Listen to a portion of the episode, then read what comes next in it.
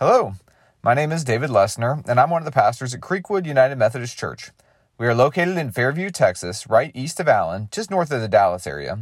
The sermon you're about to hear was recorded at one of our worship services, which we'd love to invite you to check out live at 8:30 a.m. for traditional or 11 a.m. for contemporary on Sunday mornings on our Facebook page or the recorded version on YouTube.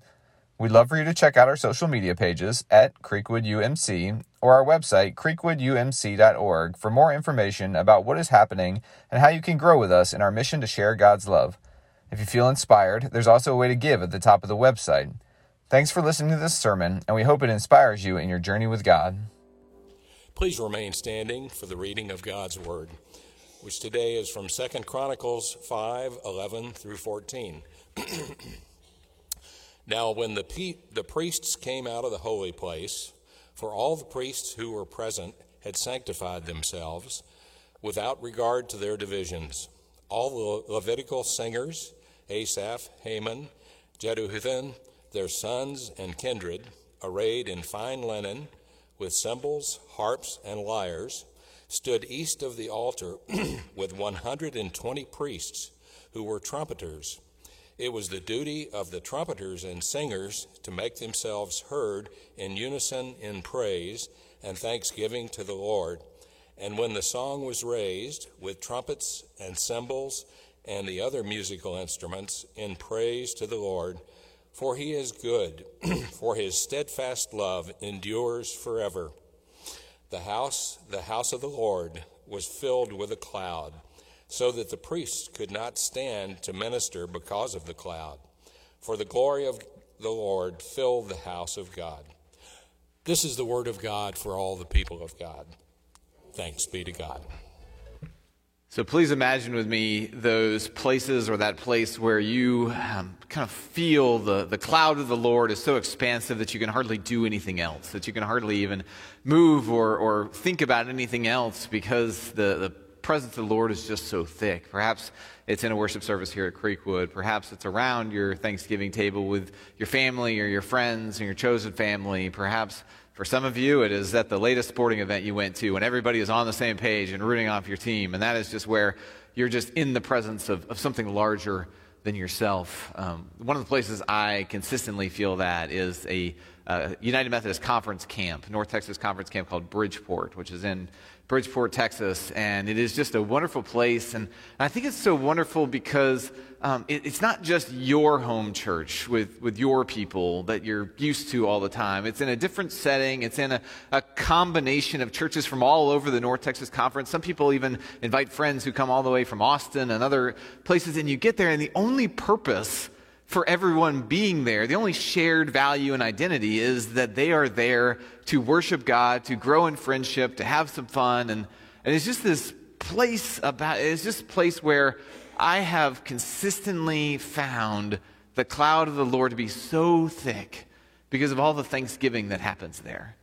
People are just nicer because that's why they're there. People are just more expressive in their worship because that's why they're there. It is this intentional place of gratitude, this intentional place of giving thanks together with people from all over the North Texas area.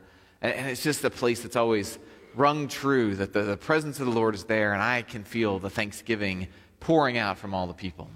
So I want to take you to Bridgeport for a little bit because we're going to do something together. We're going to, we're going to go to camp uh, for a little bit, and you can all be excited. So I'm going to need an individual, a couple individual volunteers here for just a little bit. So um, Hugh, I need you to do something for me. Yeah, ready to go. Okay, he's excited. So Hugh, uh, we're going to do a thing called the Texas rainstorm here. Um, so Hugh, I need you to demonstrate. So Hugh, if you could rub your hands together like this. Can y'all hear that? Okay, I tell you what. I need everyone to rub your hands together like this. Can you hear that? Okay, good job. Hugh, you started a movement here. All right, you can stop that. All right, uh, Craig, I need you to snap for me. Can y'all hear that? Okay, everybody, let's try and all snap together. Now we can hear it. Okay, great. So, um, Chuck, I need you to pat your knees for me. You can kind of hear that. Everybody, pat your knees. Now we can hear that. Okay, last one. Let's see. Dave, I need you to stomp on the ground for me. That's okay. Everyone, stomp on the ground. All right, you see how much better it is when we do all this together? Okay, so we're going to do something called the Texas Rainstorm. And the first thing you're going to do is you're going to do this. Not right now. You're going to do this. Then you're going to snap. So what I'm going to do, I'm going to I'm going to start it. So we're going to do a big wave like a Texas rainstorm goes across the plains. So we're going to start over on this side and when I when when my hand kind of comes to you, that's when you're going to switch. So you're going to start with hand rubbing. You're to next time I go across, you're going to move to snapping. Next time I go across, you're going to move to padding. And when someone else changes, you keep doing what you're doing. So hand rubbing, snapping, padding, stomping. Then it's going to go from stomping, padding, snapping.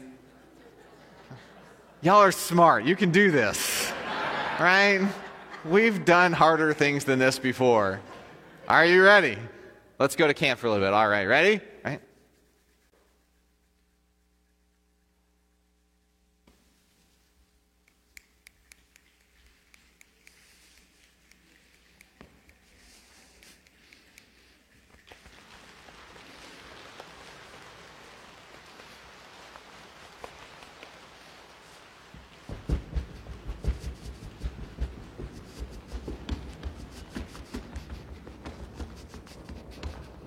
Louder. All right, ready? Y'all are still stomping.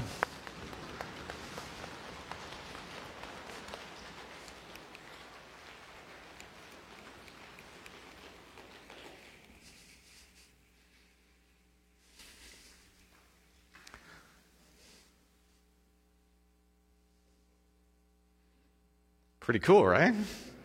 Sounds like a rainstorm so much better than when Hugh and Chuck and Dave and them were trying to do this all by themselves. It's so much cooler, and it's cooler when you leave it as a prolonged movement. I did it a little faster because I know y'all like to get out of here in an hour, but so it's a little, it's, it's cooler when it's even prolonged, when you've got even more people who are doing this. It just, it, it's just something you can't do by yourself.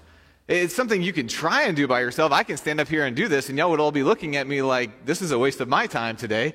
But when we're doing it together, all of a sudden it becomes a little bit of a, wow, we just created a rainstorm inside of a sanctuary. This is one of those experiences that unites us. It's one of those things that say, I, I took part in that. I, I, got to be a part of something. And we've been focusing a lot on those people that did something for us, those people that helped shape us, those people that continue to do things for us. And sometimes even when we're talking about our communities that we are a part of, we talk about, I love my church. And when we say, I love my church, it's usually what my church does for me. But what about what we get to be a part of?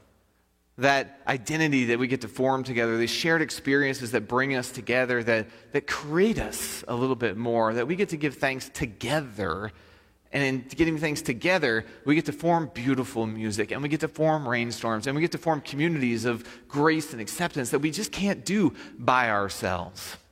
And, and this is in Second Chronicles, the, the Levites, the priests are uh, coming out of the temple with this immense amount of thanksgiving.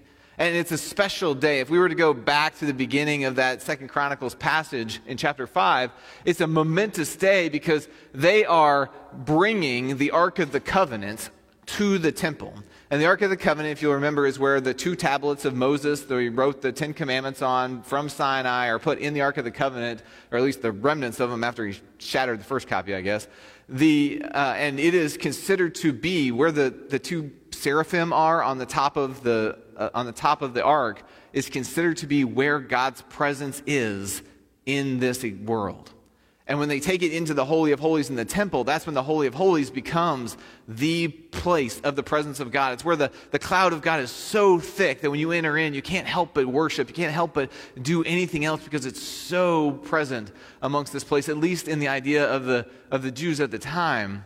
And so this is a momentous day. It talks about the, the ark and it talks about having poles of cedar so long that as they're walking up the stairs, you can't see where the beginning and the ending are because it's such a momentous uh, ornamental structure that they're carrying into the temple. And this is, this is one of those big days.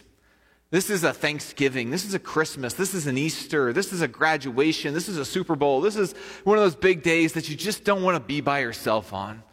And normally in the sacrificial system, um, King David in 1 Chronicles 24 had organized the priests, the Levites, had organized the priests into 24 different divisions, if you will.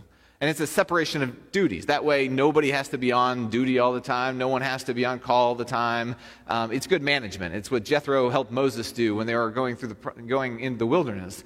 Um, so it's good management. That's why every no priest gets burned out. And even though they were divided into, and even with the divisions, um, at the temple there were actually multiple different sacrificial spots. So if I were going into the temple and you were going into the temple, we might be going for the same purpose, but we might not actually interact with each other. They had public worship, but they also had individual worship. And so, just by the nature that we were both religious and that we were both believers in God and that we wanted to honor God with our sacrifice, we might not actually be doing that together. And that's okay. Because Jesus tells us in the Sermon on the Mount, like, you know, it, you know, don't be like the Pharisees who parade their prayers out in the streets for all the attention and glory and all. Be, be somebody who prays in private, right? Really give your attention to God and let God give God's attention to you and, and have those moments. And, and if you're like me, sometimes when you're cruising down the road, it's just really nice to be able to sing in the car with nobody judging you for what your singing voice sounds like. So personal praise and personal thanksgiving is great. And it's great that they had that in the temple but not on the day that the Ark of the Covenant is coming in. Not when you're going to church camp, not when you're celebrating something big. Those are moments in which, like, you eat the bite of chocolate and you want to say, Isn't this amazing? And it's really hard to do that when you're by yourself. And so the Levites all came together that day. They came together regardless of the division, regardless of the class, regardless of what their night shift or day shift was. They all came together. And, and thank you, Bill, for reading the, the scripture that had all the hard names in it. They, they all came together and they uh, were singing and they brought trumpets and they brought lyres. They brought the whole band out. They didn't bring one trumpeter and they didn't bring one guitar. They brought the whole band out. And, and part of that is because it's such a big day you want to honor, I mean, there's a reason why we have, you know, the choir concert's going to have some more brass in it. There's a reason why we do big days, big days, is we want them to be honored, uh, to celebrate honorably, but that's not the only reason you bring everybody out. On a day, on a moment when, when it's so momentous to who we are, it's not that just you want to make a big show and production out of it so everybody's impressed.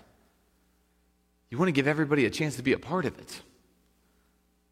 How many of you went to the Rangers parade celebration? Anybody in here? Probably a smart move. That's what everybody who went said it was uh, it was both fun and terrible at the same time. And it was fun and terrible at the same time because the people who went there, you know, one estimate said 700,000 people, one estimate said 500,000 people. This is kind of like preachers count worship attendance, and we add a couple thousand people to the numbers.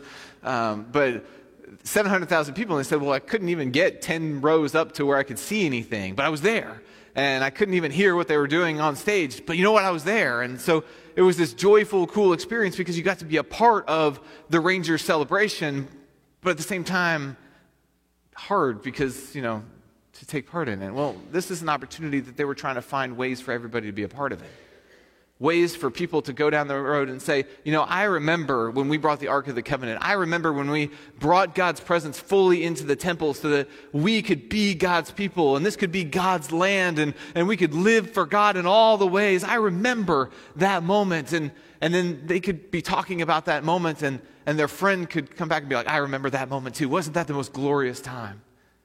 And they got to share together in that experience. And, and sharing together is where we form our common identity. And in these shared experiences we have, uh, when we give thanks together, uh, three things happen with our identity. When we come together for worship, three things happen together within our identity. When we all find a way to be together as a community, three things happen. One is that shared identity.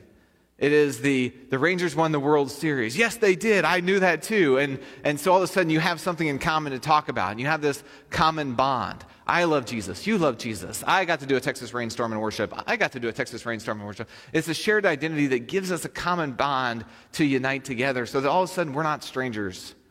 And when we are able to unite together over something, then all of a sudden we're a little less defensive or afraid of that someone. It's why meals are such an identity forming um, identity forming, and not meals where you all order your own thing off the same menu, but the Thanksgiving meals where you pass the family style around and you all have to touch the same things and you all have to eat the same things. It's, it's not intentional necessarily, but because you held the sweet potatoes and they held the sweet potatoes, you feel just a little bit of a connection. And so when we do things together, when we give thanks together, it's a shared identity that we have, but it's also a confirmed identity. It's what I tell people that I told the children um, at children's time is your decision to be here today validated the person sitting next to you's decision to be here today. And maybe it shouldn't be that way. Maybe we should all just be like, yes, I love coming to church, but sometimes 8:30 is a little early, correct? I have heard that from a few of you. Right? It's a little early, but you made the effort to be here, and I'm guessing that by the end of this day, you will feel joyful and thankful that you were here. Because somebody else was here to confirm that you made a good decision. We got to sing together. We got to laugh together. We got to do all these things together, and it confirms that you made a good choice. And so we share these experiences together. We have something that builds the bridge of commonality, but then also confirms that we made the right decision to be a part of that. We made the right decision to be at the temple that day, to celebrate and to give thanks. And when we did, we experienced a cloud of God so thick.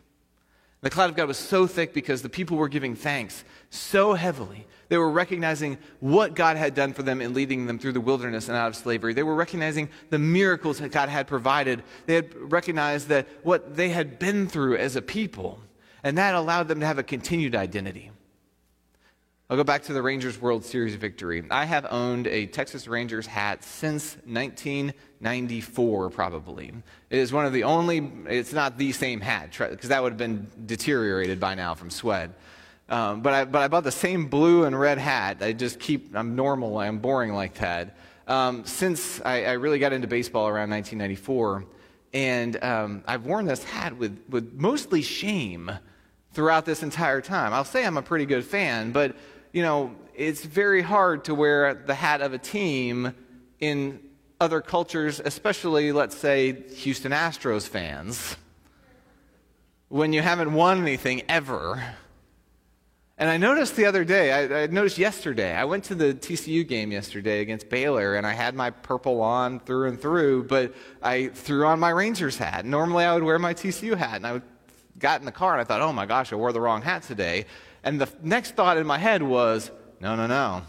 People are going to know that I'm a Rangers fan because I've got a shared identity with anybody else who's going to be excited about the World Series victory. And you know what? They won, and there are a whole bunch of people there, which confirms that I can be proud to be a Rangers fan. And so, by God, I'm going to wear this wherever I go from now on because I've got that continued identity. When we experience the joy, when we experience the clouds so thick because of our shared identity, our confirmed identity, when God shows up to these places, and when we recognize at least that God shows up to these places, it confirms that we don't just have to be in that place. How many of y'all will go? And I don't want to isolate anybody, but how many of y'all are doing something around Thanksgiving with friends or family or a community or something like that? Just raise your hand if you're doing something around Thanksgiving. Most people are doing something around Thanksgiving. Not everybody, but most people are doing something around Thanksgiving. How many of you have done, or at least in some part of your life, done the same thing at the same place around Thanksgiving for a prolonged number of years? A lot of people right? This is my father-in-law cooks a mean Thanksgiving dinner, and he had the audacity to move to Florida four years ago. So we don't go to his house for Thanksgiving anymore, although Florida would be very nice to go celebrate. And I remember the first conversation, maybe you've had these conversations in marriage before, but it was um, when you first get married and you assume that all of your holiday traditions are just going to carry over into the marriage and you realize that your spouse's holiday traditions are also going to carry over the marriage, and you realize that's not going to work really well, this is actually one of the main points I talk about in premarital counseling is holiday traditions. Um, because I remember my wife definitely won the arguments because her dad cooks a mean Thanksgiving dinner. And so for the first, whatever, 13 years of our marriage, it was the same, pl- you know, same place, same food, every year, same time, Cowboys on TV, Longhorns at some point down the road, or whenever they played the day before. And we even sat in the same seats every time. And you laugh at that, but you all do that every Sunday morning. right? But part of that routine, part of that act, the practice of thanksgiving and routine forms us for who we are. I forever know that I am a part of the Thompson family because I did that every year. I know that sharing that experience year over year over year, I know that coming to this place week after week after week, I am a part of that. And so when I am not here, I carry Creekwood with me. When I'm not part of the Thanksgiving dinner at my father in law's house, I'm still part of the Thompson family and can carry that with pride. When we share in these experiences and we're confirmed in our identity, it allows us to go and continue that identity on so that we can give thanks in all things as Paul tells us to do. We can recognize that when Paul and the Philippian church are separated from each other, he continues to give thanks for them and they continue to do ministry together even when they are separated. So, what we do when we give thanks together is we form ourselves to give thanks other places. We confirm that we should give thanks other places. And when we are thankful, uh, what God has done in the other places of our lives, that's when we get to invite other people to give thanks. And that's when we get to invite other people to join in what we are thankful for. And maybe they get to help form, uh, maybe they get to recognize their own identity around the table of God, in which everybody is invited to have that routine and structured and normal habitual desire, the habitual joy of the cloud of the Lord being there. All because we get to give thanks together. It's, it's very easy when we say, when we, when we go around Thanksgiving, we say, What are we thankful for? And it's you know, something about me usually. What has somebody done for me? What have I gotten? What's a blessing of me? But isn't it just great to be part of something? Isn't it great to be part of a family, part of a friend group, part of a church, part of a team. Isn't it great to be able to not to just give thanks for something, but to give thanks with people, to celebrate with people, to sing with people, to love with people? This is what God has designed us for. Uh, the, the call to worship was designed that way about the triune God because God, the Father, the Son, and the Holy Spirit is the model of the perfect relationship that we're supposed to have. And we are blessed when we don't isolate into divisions of 24 groups of priests anymore, but we come together on days like this and we get to sing together. We get to be together. We get to share who we are together. We get to confirm who we are together. And from this place, we get to go and be who we are together. Let's pray. Gracious God, it is in your presence that we give thanks when we intentionally come to your temple to recognize your presence around us, to confirm with shouts of joy and trumpet blasts, with rainstorms and laughter, that you are in this place. So, God, help us to not only confirm that you are in this place, but to remember that you are all places that you have moved before us out of these doors and are waiting for us in the nooks and crannies of the world around our family dinner table with the friends we'll gather to celebrate with, in every event we go to. You are there already, and we can give thanks and point your presence to those who need to feel the joy of the Lord. And so, God, as your cloud uh, was so thick with those who gave thanks, may we be uh, such a thanksgiving crowd that wherever we go, people, people notice the cloud of the Lord following us. And they might recognize there's a lot to be thankful for, for all that you've done for us. And it's in your son's name we pray. Amen. Would you stand? Thanks for listening. We would love if you could leave us a review on whatever platform you are listening today and let us know how we are doing. Be sure to check out our social media pages at Creekwood UMC and our website, creekwoodumc.org, for more ways to get involved at Creekwood United Methodist Church in person, online, or both. Thanks again for listening and have a great week.